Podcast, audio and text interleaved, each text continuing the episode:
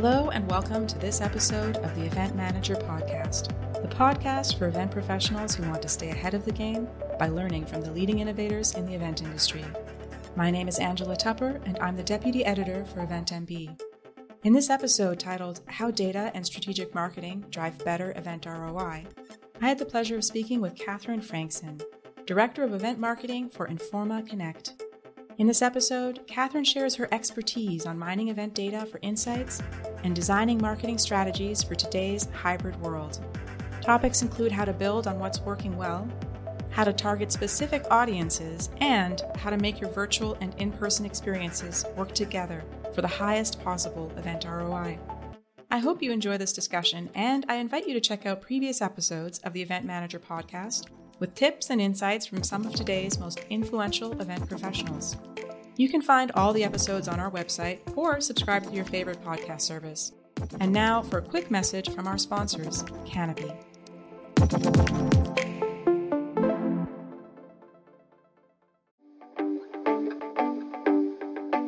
And now for a word from our sponsors. PHL Life Sciences, a division of the Philadelphia Convention and Visitors Bureau. Host your convention or trade show in Philadelphia, one of America's leading life sciences hubs. PHL Life Sciences, the first and only CVB division of its kind, will connect you to the professionals at the forefront of your industry and to a culture you can only find in Philadelphia. A city known for its rich history that's forging a bright future, Philadelphia challenges the expected and defies convention. A world of discovery is waiting. Visit phlife.com to learn more.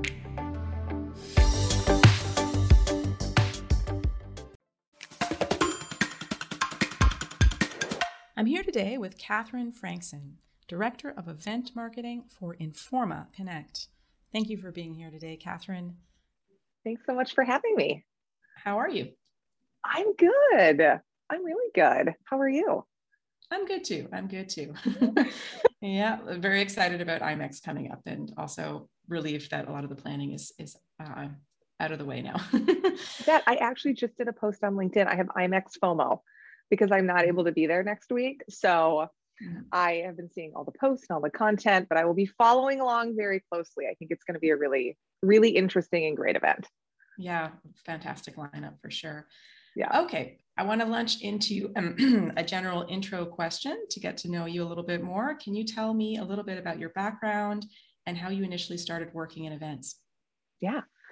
I started working in events years ago. It was with a local publishing and event company here in Minneapolis, where I'm based. And we did events for the wedding industry, so bridal events, uh, corporate events. We actually did a lot of awards. We did group tour events. Um, and that was my start. So I did everything from promotions to planning to sales. It was a small team. It was all hands on deck, which seems to be a common theme in the event industry. But um, no kidding, yeah.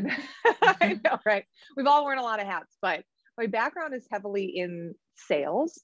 So selling exhibitions, selling sponsorships, a lot of custom sponsorships. But years ago, six or seven years ago, when I was planning my wedding, I had the realization that how I was selling was different than how I wanted to buy because you're always looking for so much stuff at the time. Mm-hmm. And I wanted people to set appointments with me, but how I was buying, I wanted to do all my own research. We were gating all of our pricing and content, but I wouldn't even consider a vendor if I couldn't get price transparency. So that's mm-hmm. when I made the move into marketing because in, in mm-hmm. my my thought process was I want to be part of the new age of selling, which I think right. marketing is. So, of mm-hmm. course, now we all know this it's the customer journey, customers are in control. But since moving into marketing, I've been in demand gen, brand, and comms, and now I lead our event marketing for Informa. Mm-hmm. It's always good to keep the the end client's perspective in mind for sure, and yeah. you know to design events with that in mind is also helpful. So having that marketing perspective is useful for marketers, but it's also useful for the event organizers themselves, right?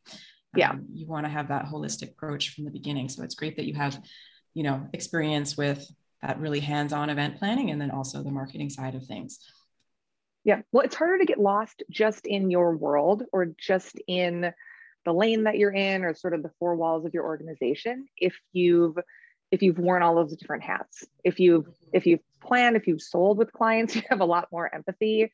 Obviously Right. Hopefully, we're all attending events, but if you even sponsored an event as a vendor, if you really are attending, when you have all of those different points of perspective, it gives you this bigger look at the ecosystem, which I think we all need now when we're yeah. considering strategy and event design and, you know, just kind of staying in your cross functional area. It's a lot mm-hmm. harder to have the context that you need. For sure. I mean, you can't necessarily rely on old formulas now because things are changing so much. So you really have to be strategic about everything and consider all of the different yeah. angles, all your different stakeholders. Absolutely. So moving into that, I know that you're really an expert on data. Um, and we often talk about using data to prove event ROI. And the conversation is usually focused on engagement fig- figures like the number of views that a piece of content gets or the number of comments in a chat session how can event planners go beyond showing that attendees were engaged and actually use this data to improve their content? So going yeah. beyond sort of as a measurement of a success and actually as yeah. You know insights into what's working well and what isn't working well and refining your strategy accordingly. Yeah. Well, it is interesting. We're sitting on, I mean, I would wager to guess 10 times, 20 times the data that we mm-hmm. had before.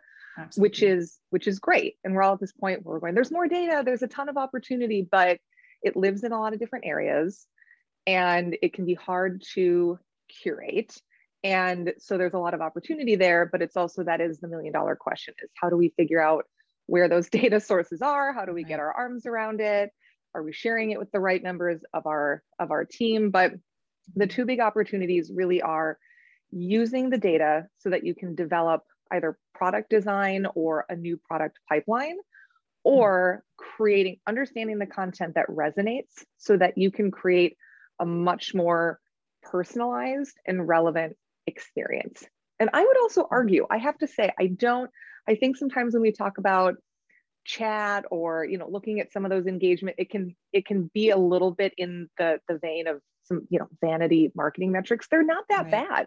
I mean we can mm-hmm. tell a lot by you know what those attendee tracking patterns are and you know what really are those sparks those conversational sparks of engagement. So i would also say if that's you know what we're gravitating towards it's a really good start. That's not bad. Mm-hmm. that's not bad to look at that. But i think where it gets really interesting is when you do lean into that and you say okay great. This is what drove um, retention. This is what drove net new.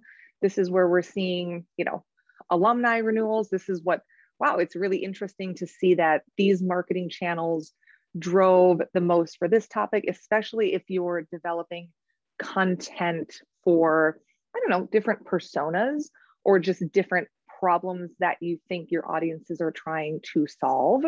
And when you find what's performing the best, then you can take that and turn that into your event content pillar.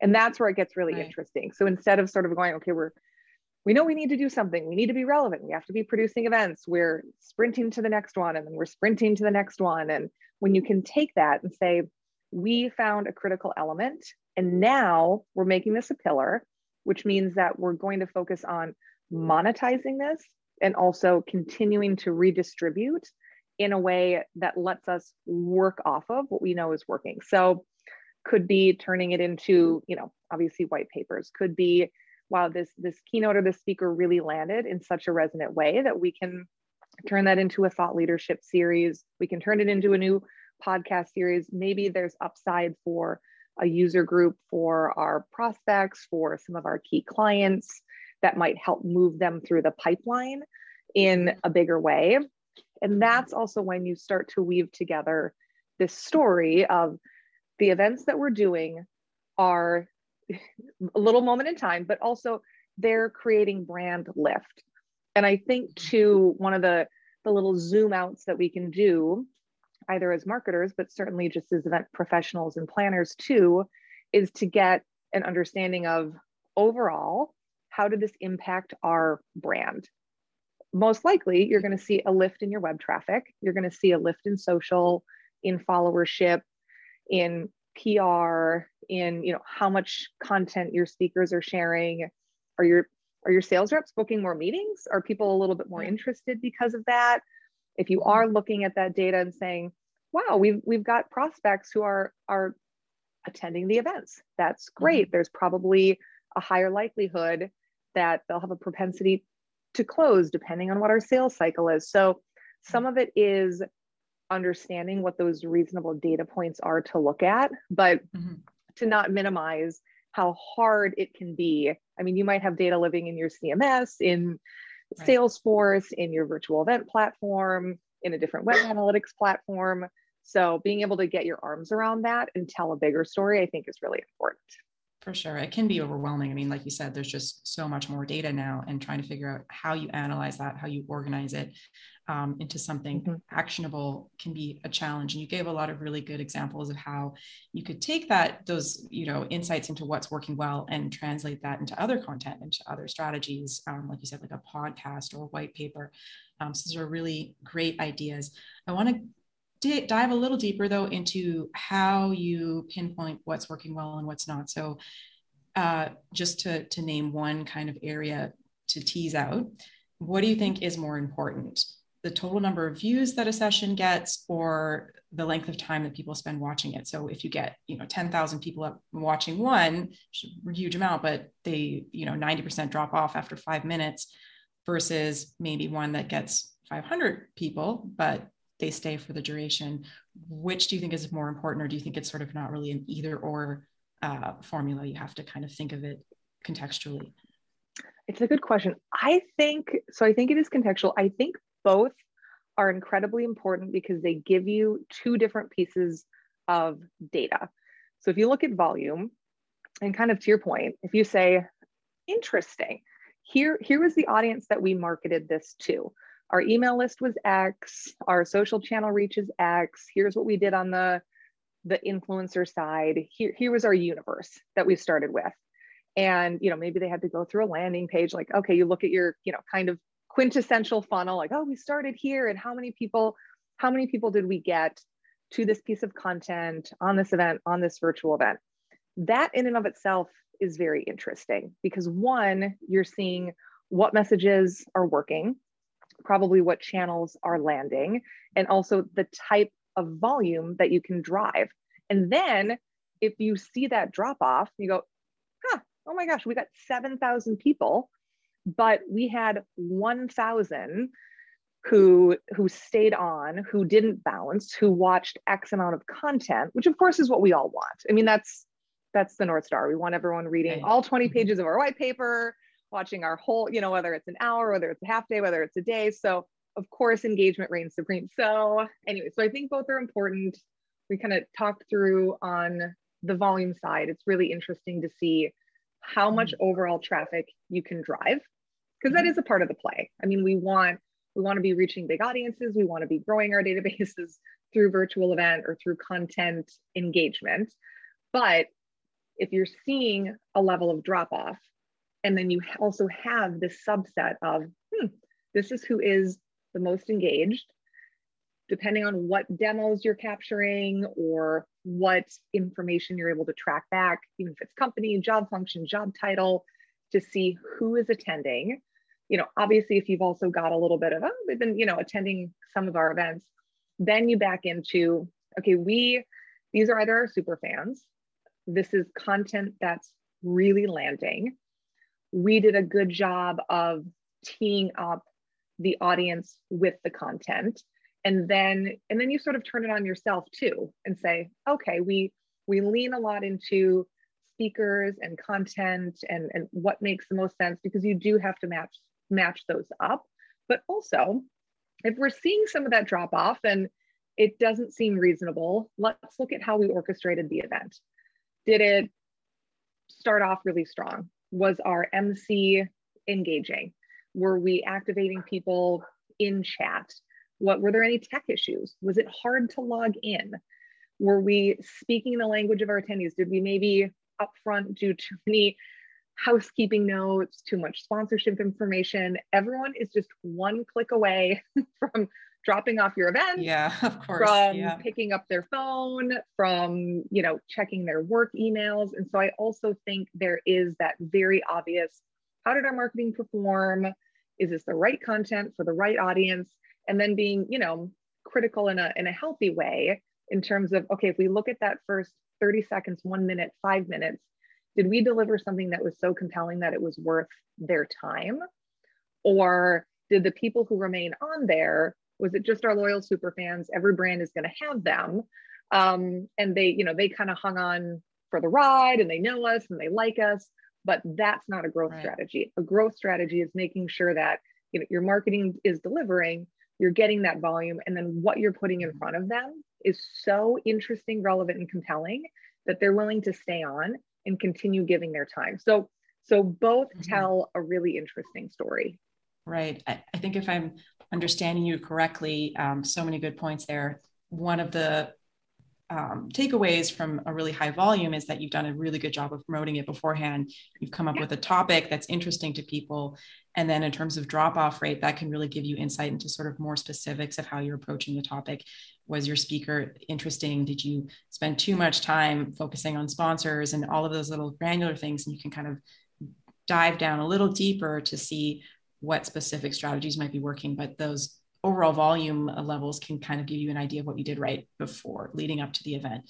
Um, so that's, and you also those sort of um, figures afterwards can give you insights into your audience. Which ones are the are the most likely to convert afterwards, right? If they're staying for the full duration, that's a really good sign that those are qualified leads. Um, and I guess it also depends partly on your goals, right? Like you said, if you're trying to really build your brand reputation, those drop off rates are pretty important. But if one of your goals is to just get leads by having people register for your event, you're going to get those, you know, even if they don't even show up to the event, right? You're going to get those emails. So um, it's all about these different strategies and kind of thinking, uh, you know, very analytically about what each data point is going to mean for you and what you can get from that. Yep. And, and there is a lot to get from both. I mean, because two, if you've also hit a home run in terms of volume, because we do know that inevitably there's going to be some drop off. Maybe there's just a level of, of curiosity. People put something on their calendar and then they're, you know, kid gets sick or what, you know, so there's there's some right. reasonableness to that to that. But if you have really hit a home run, you go, oh my gosh, we got thousands and thousands and thousands of people mm-hmm. on this.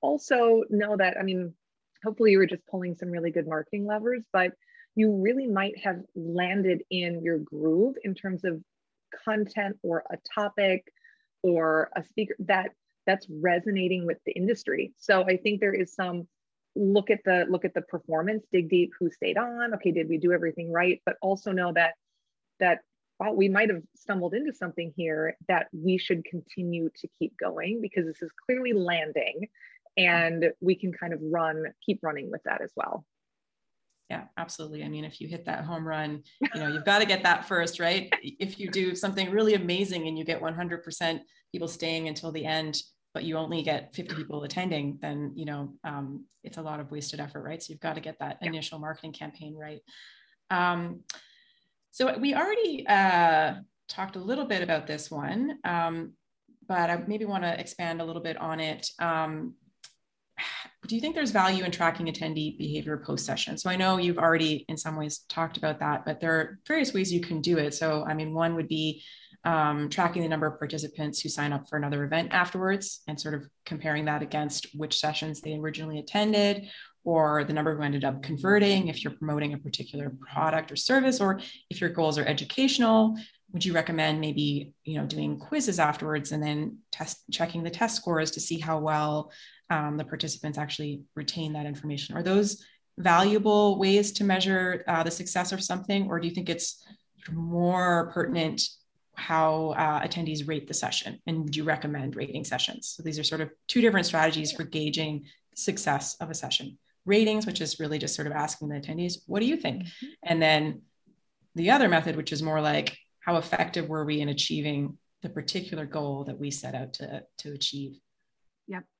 I think, and my team loves when I say this, it's both. we should do both. like, oh, great. Um, but mm-hmm. I think, like, well, that's so good. I so I do think rating sessions is helpful and interesting. I mean, we've always got, even without audience feedback, there's we can we can measure how many people are viewing you know each session within agendas we can see what they're bookmarking we can of course see what they're attending if you're using a, a speaker graphic sharing tool. You can probably see who's sharing, how much engagement they're getting, if they have custom promo codes, if you're scanning it, you know, your in-person event, how many people are going into those sessions. So there's always been a, you know, a bit that as event organizers, you go, okay, we can kind of track who's who's delivering and how audiences are, are voting with their attention. But anytime you can get that layer deeper of, you know, what in terms of the content did did they like? Were they, you know, new or returning and, and did that did that land with them? I think it's it's great.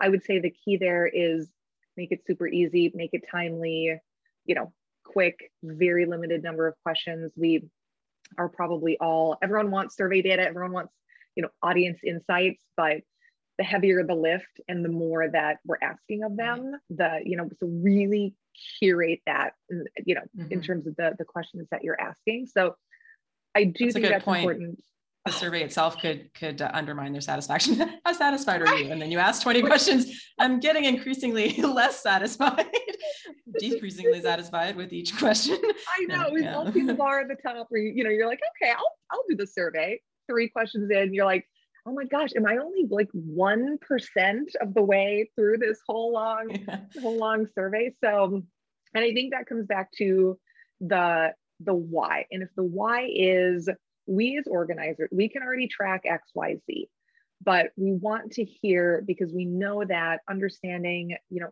how speakers or sessions performed, take things a layer deeper, allow us to know if there is opportunity for these longer event strategies that we're doing. We're all producing more content than ever. That's very exhaustive. So, so why do we want to know? What do we need to know from them? And then keep it really short and sweet because I think people will. They'll, they will give that feedback, but you just have to be reasonable about the ask. And in terms mm-hmm. of tracking post event engagement, sales, how things are moving through your pipeline. You know, what we've seen, the emergence of virtual, of course, became, oh, great. This is, there's a couple of different plays. This is either audience acquisition for lead gen. This is just a way for our brand to stay relevant. And we can drive revenue because we can have a sponsor monetize it. But you know, a lot of people are out in the market and going, oh, great, we're going to run these virtual events and we want them to be really interesting. But ultimately, we want to get members to our association or we want to get people to to pay and attend an in-person event or mm-hmm. we want to you know help our sales teams either you know influence the revenue or certainly put people in the pipeline that you know aren't just taking calls from from salespeople so which i think is i think is great events are and virtual events and and content production and webinar whatever capacity you're producing within they are great strategies because they're a micro commitment. They're a really reasonable way for people to engage with the brand. You can be really creative. So I think part of it is a mindset of going, okay, just because someone, and this is a little bit of the put your consumer hat on. If I attend, if I'm like, oh, this is really interesting, I'm, you know, I want to kind of hear about this topic. This is the, the world that I'm living in. So I'm going to join this session for 30 minutes might not mean someone's ready to buy, a, you know, your $100,000 SaaS tool or to become a member right then. So I think this is the do measure it because everyone's wanting to get business outcomes and certainly the back half of 2021 and into 2022 is we're all in growth mode. Everyone needs revenue. We want to capture revenue. We want to be, you know, growing our businesses in smart and mindful ways. So do track that, but just also say, okay, let's let's talk about the bigger picture. Let's talk about the customer journey here. We're producing this. These are our goals. We're hoping to get this type of audience. We'd love to see these prospects joining. We'd love to see these potential customers on there. Our hope is for it to turn into business, but if we really do something excellent, what are the follow-ups to that? Because we do want to kind of keep tracking. If they come back, is there another event that we produce for them? Do we serve up content? When do we do a handoff to sales? When is it right for someone to say, hey, have you heard about our member organization? Think you'd be a great fit. What is that? And so that's a little bit of the zoom out is it does not hurt to measure it. It's great to have those guardrails, but where mm-hmm. you're going to be more successful is as a team when you're joined up on that strategy so that you mm-hmm. know we're going to keep moving them hopefully down this path, but in a way that's really customer centric. Are you ready to celebrate your successes in the world of meetings and events? The Skift Meetings Awards are back for 2024, recognizing the most innovative business events companies across 15 categories, and we want you to be a part of it. Winners will feature on Skift Meetings, sending a clear signal to events professionals around the world that these are partners they can rely on. The final deadline for submissions is June 11th. We encourage you to start your submission today to secure the best entry rates. For more information and to start your submission, head to live.skift.com. what kind of data or market segmentation should event organizers consider when they're planning their marketing strategies? You're going to want to look at what demos you have, who your ideal customer profile is, depending on what your, if you're producing a hybrid event, if there is an in person component, um, where you sit in terms of your, your geo demos. So what would we realistically be driving considering events are much more regional at this point? Um, and then also past past buying behavior. So what's our what's our churn? What's our average you know close rate depending on these personas? And i think too and, and a lot of that you know as organizers or as anyone who's been, been running events we've we've got that. People have to register for events. They have to fill out their their demographic information and you know we can take that and we can we can look at it. But i think what's also really interesting and a big opportunity in the event space for planning for growing events is what are we doing on the audience research side? So we're we're capturing that information based on those who have already liked known trusted and opted in for an experience of ours which is great because we want to retain them and we want to align, we want to know who they are so that we can say we have the right message and the right product for you. So that's really critically important. But the other piece of it is that what that audience needs, whether they've attended or they are a potential net new attendee or client, is that their world is always changing. And you need to have a finger on the pulse of of what you're delivering in terms of a product, of what they mm-hmm. need. So if you're just relying on your first party data that you have, which we all have, you know, to some mm-hmm. degree, that's good. Be really mindful of it. But I would also encourage, and this is just something that's very much on my mind, is but how are we having maybe it's one-on-one, maybe it's with customers, should also probably be through through a level of customer research. How do we know what they need now, what our audiences need going into the future, so that we're not just looking at static data right. and using that to plan our products or to go, oh, okay, great. They're still, this mm-hmm. is their job function. So we're going to send mm-hmm. emails that say this. Well, that their, their job function and their, their world and the problems that they're solving are probably changing so dramatically. I don't know yeah. anyone's world that hasn't been impacted by the changes within the last two years. So I think know your data sources, but also really challenge yourself to say, we probably need to go a couple layers deeper in terms of what our audiences need, what their pain points are. We probably think we know it. We're probably a little bit insular. And so let's find a mechanism, uh, mm-hmm. a partner, a research agency, something we can do on our own, talk to customers so that we're having those really honest conversations and we're not just looking at a spreadsheet of demos and thinking that we understand what everyone needs. That's such a good point. Things have changed so dramatically in the past two years. Incredible. And I mean, especially yeah. in people's professional lives, but really in, in mm-hmm. the entire sphere. Um, speaking of which, I want to ask you about marketing for hybrid events. Mm-hmm. So, you know, it's tricky for a number of reasons. Um, hybrid events are, everybody says this is the way of the future. But when you're marketing it, one of the biggest issues is that they're really two separate events, right? I mean, we have the virtual component and we have the in-person component. And while you know in-person attendees may sometimes want to stream some of the virtual content, for the most part, um, their experiences are separate. So, with that in mind, do you think that event organizers need to create separate marketing campaigns for each of these two formats? What's so interesting, I do think part of it is, I mean, a lot of it is going to roll up to what is the format of your hybrid event?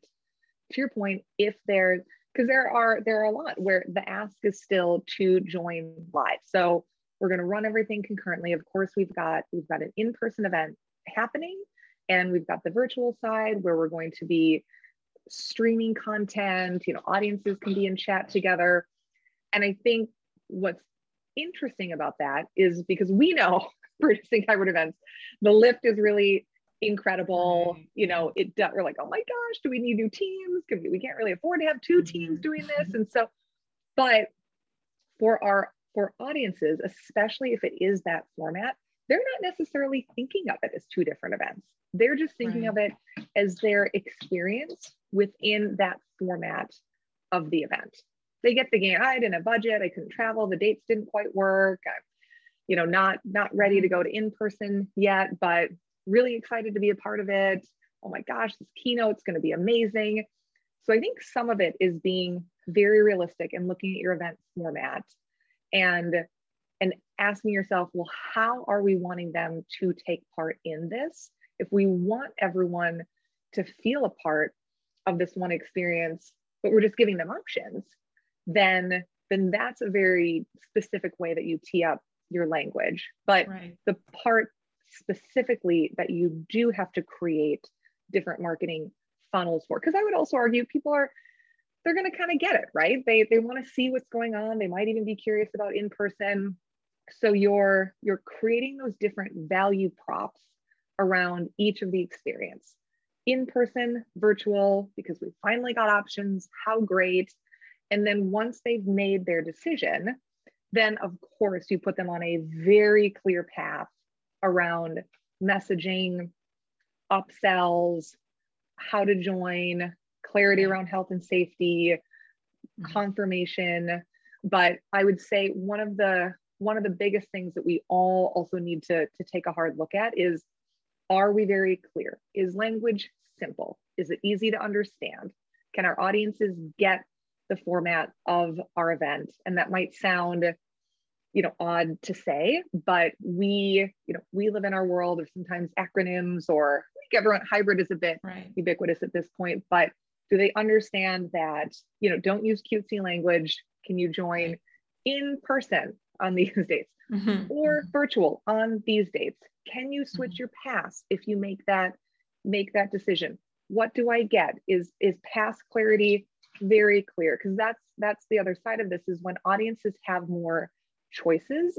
I think they get that. A lot of it is just being really clear about what they can choose.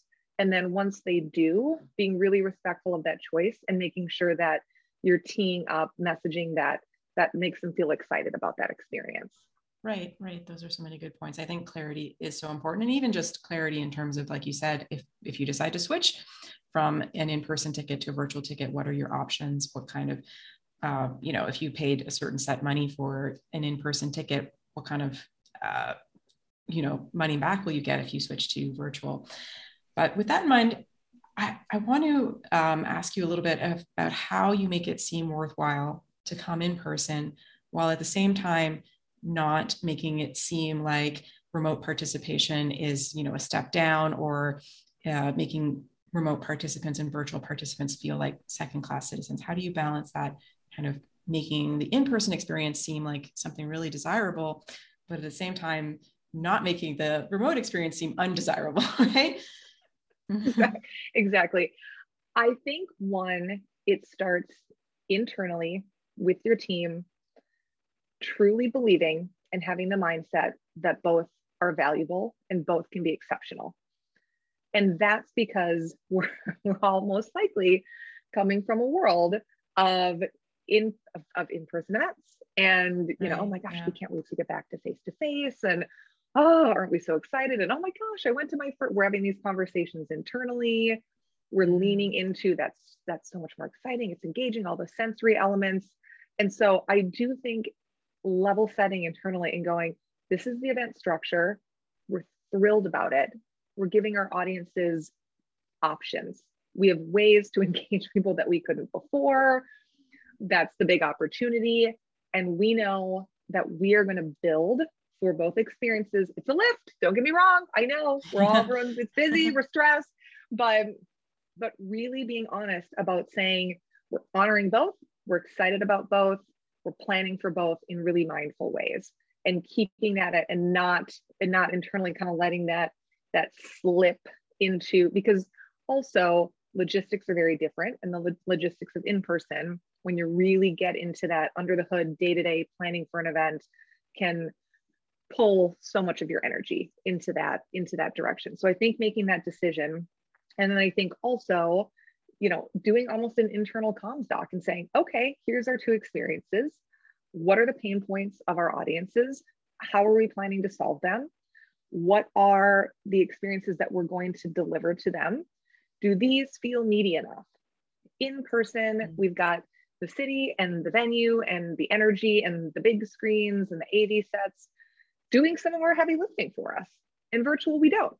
They're mm-hmm. home, there's an Amazon delivery, we've got, you know, the smartphone is just sitting there. Is what we're delivering virtually compelling enough? Would it hold our attention? Is it exciting? Do we need to give them, you know, a little behind the scenes scoop? Should we have our, our keynote do an, an added roundtable. So I think really auditing each experience and making sure that you're looking at it and saying, okay, you know, we all do, you know, pre-cons before in-person event. Okay, we'll walk the space, we do this, do the same for virtual and mm-hmm. make sure that you've got enough richness in there because you have to hold people's attention in such different ways. And with virtual, that that first 15 seconds, 30 seconds, one minute of, of everything feels like an hour both yeah. to both to viewers and certainly anyone who's running an event where there's a tiny delay.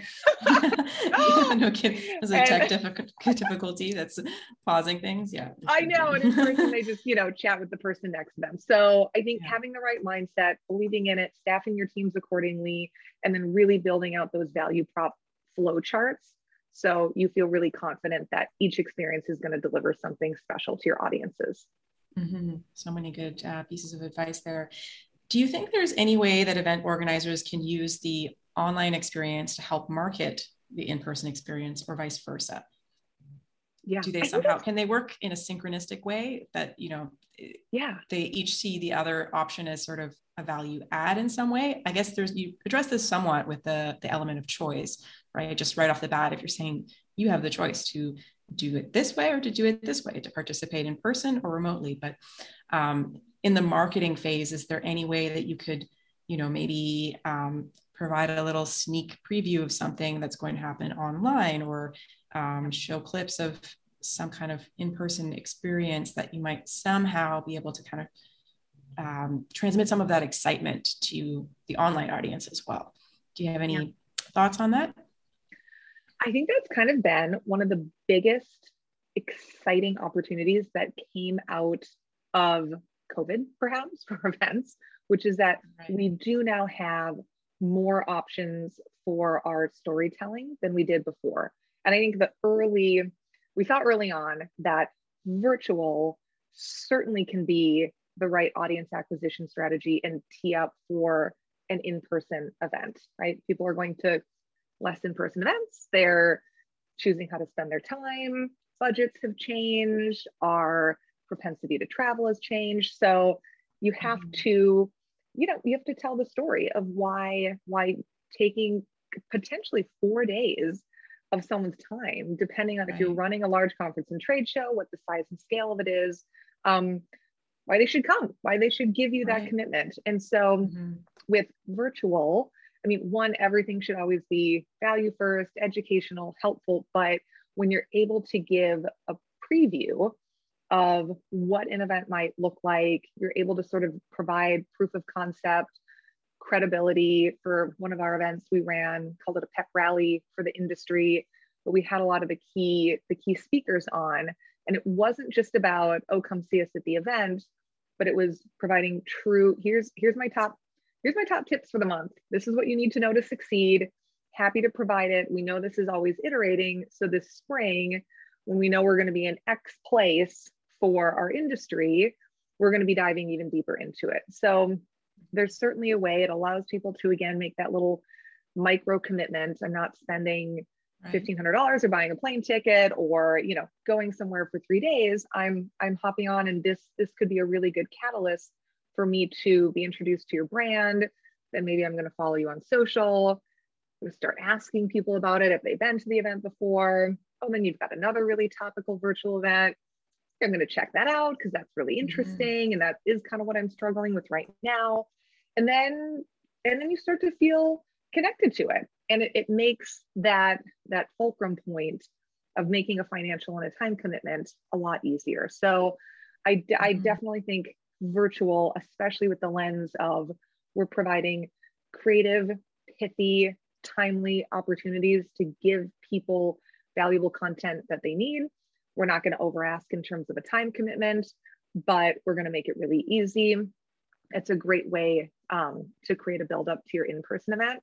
And on the flip side, with in person, they used to just always sort of exist in that we like have this huge crescendo.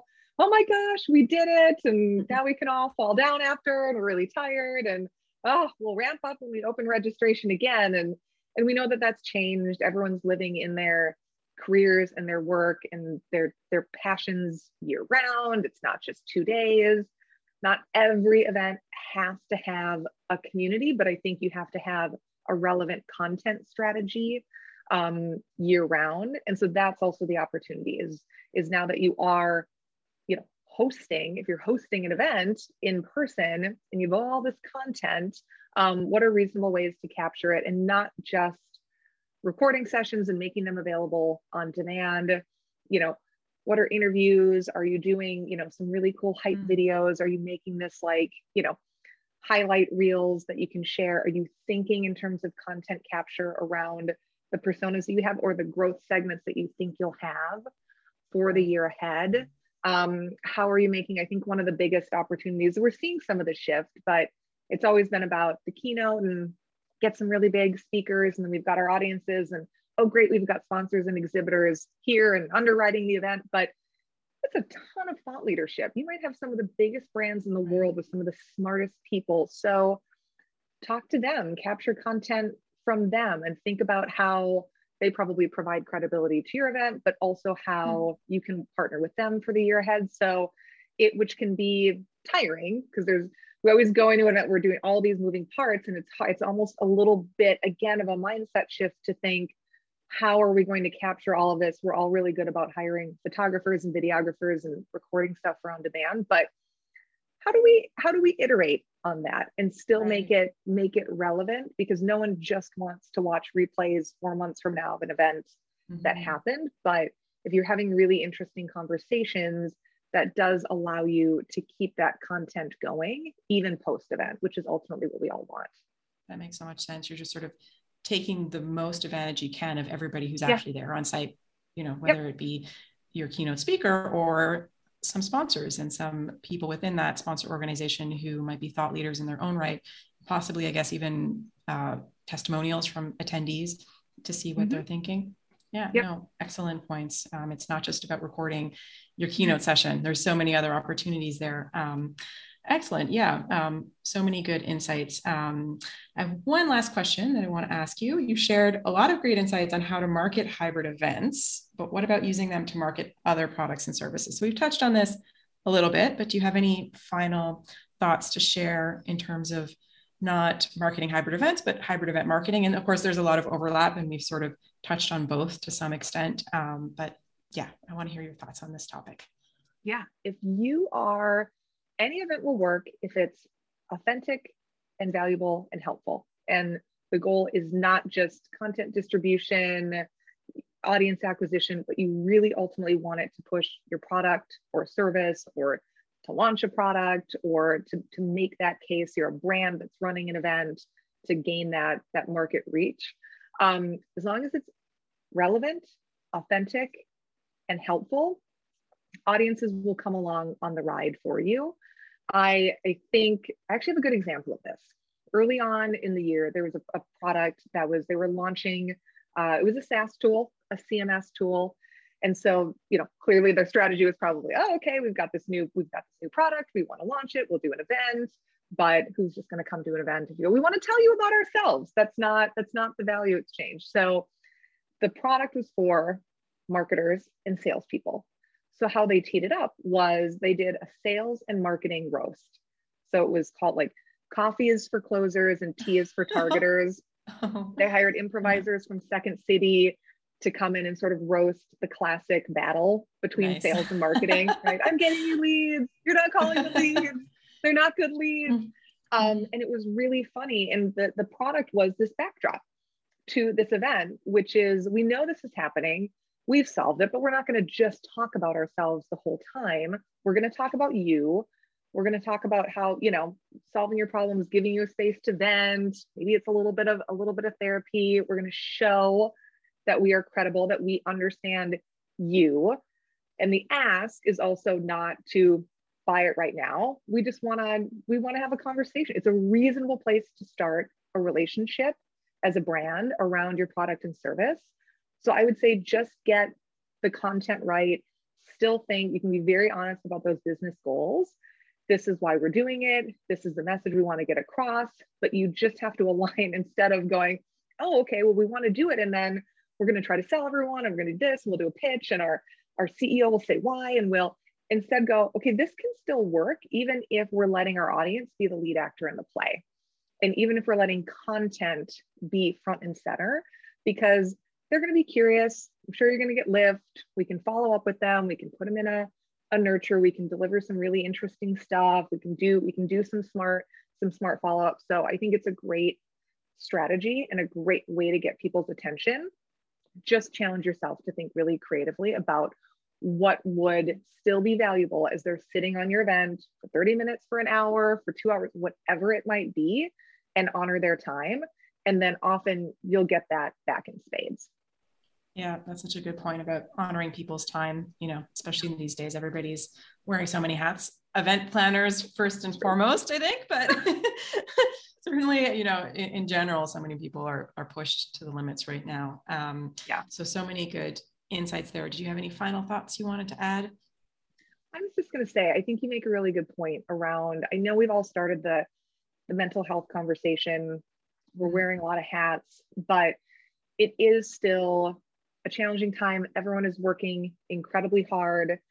Keep talking about it. Keep leaning on one another. Resources like this, like LinkedIn, all the content that everyone is putting out is helpful. But you know, I think the more that we talk about it and the more that we're we're honest and we all try to information share with one another, the better off we'll collectively be because it's been an exciting time in many ways. It's been an exhausting time and everyone's doing yeah. a great job. Tech has kept us alive. Platforms like EventMB have run mm-hmm. events and you're just putting out resources left and right. Organizers are trying to serve audiences in new ways. So I would just say, everyone, be good to yourselves, be gentle, know that you're doing a great job, and we'll all keep, you know, leaning on each other as we move forward into a new year. Thank you so much. Yeah, those are such good points. And yeah, mental health is a major issue right now, and we need to keep it, we need to keep having conversations about it and yeah. um, be as supportive to one another as possible and be open about our own issues because yeah, yeah we all have our breaking point. we do. Sure. We do. And no one is ever alone. We've got, you know, right. it's a great community got everyone's back. So yeah, mm-hmm. we'll get through it. Yeah. Yeah. It's one of our strengths for sure. The community. Yes.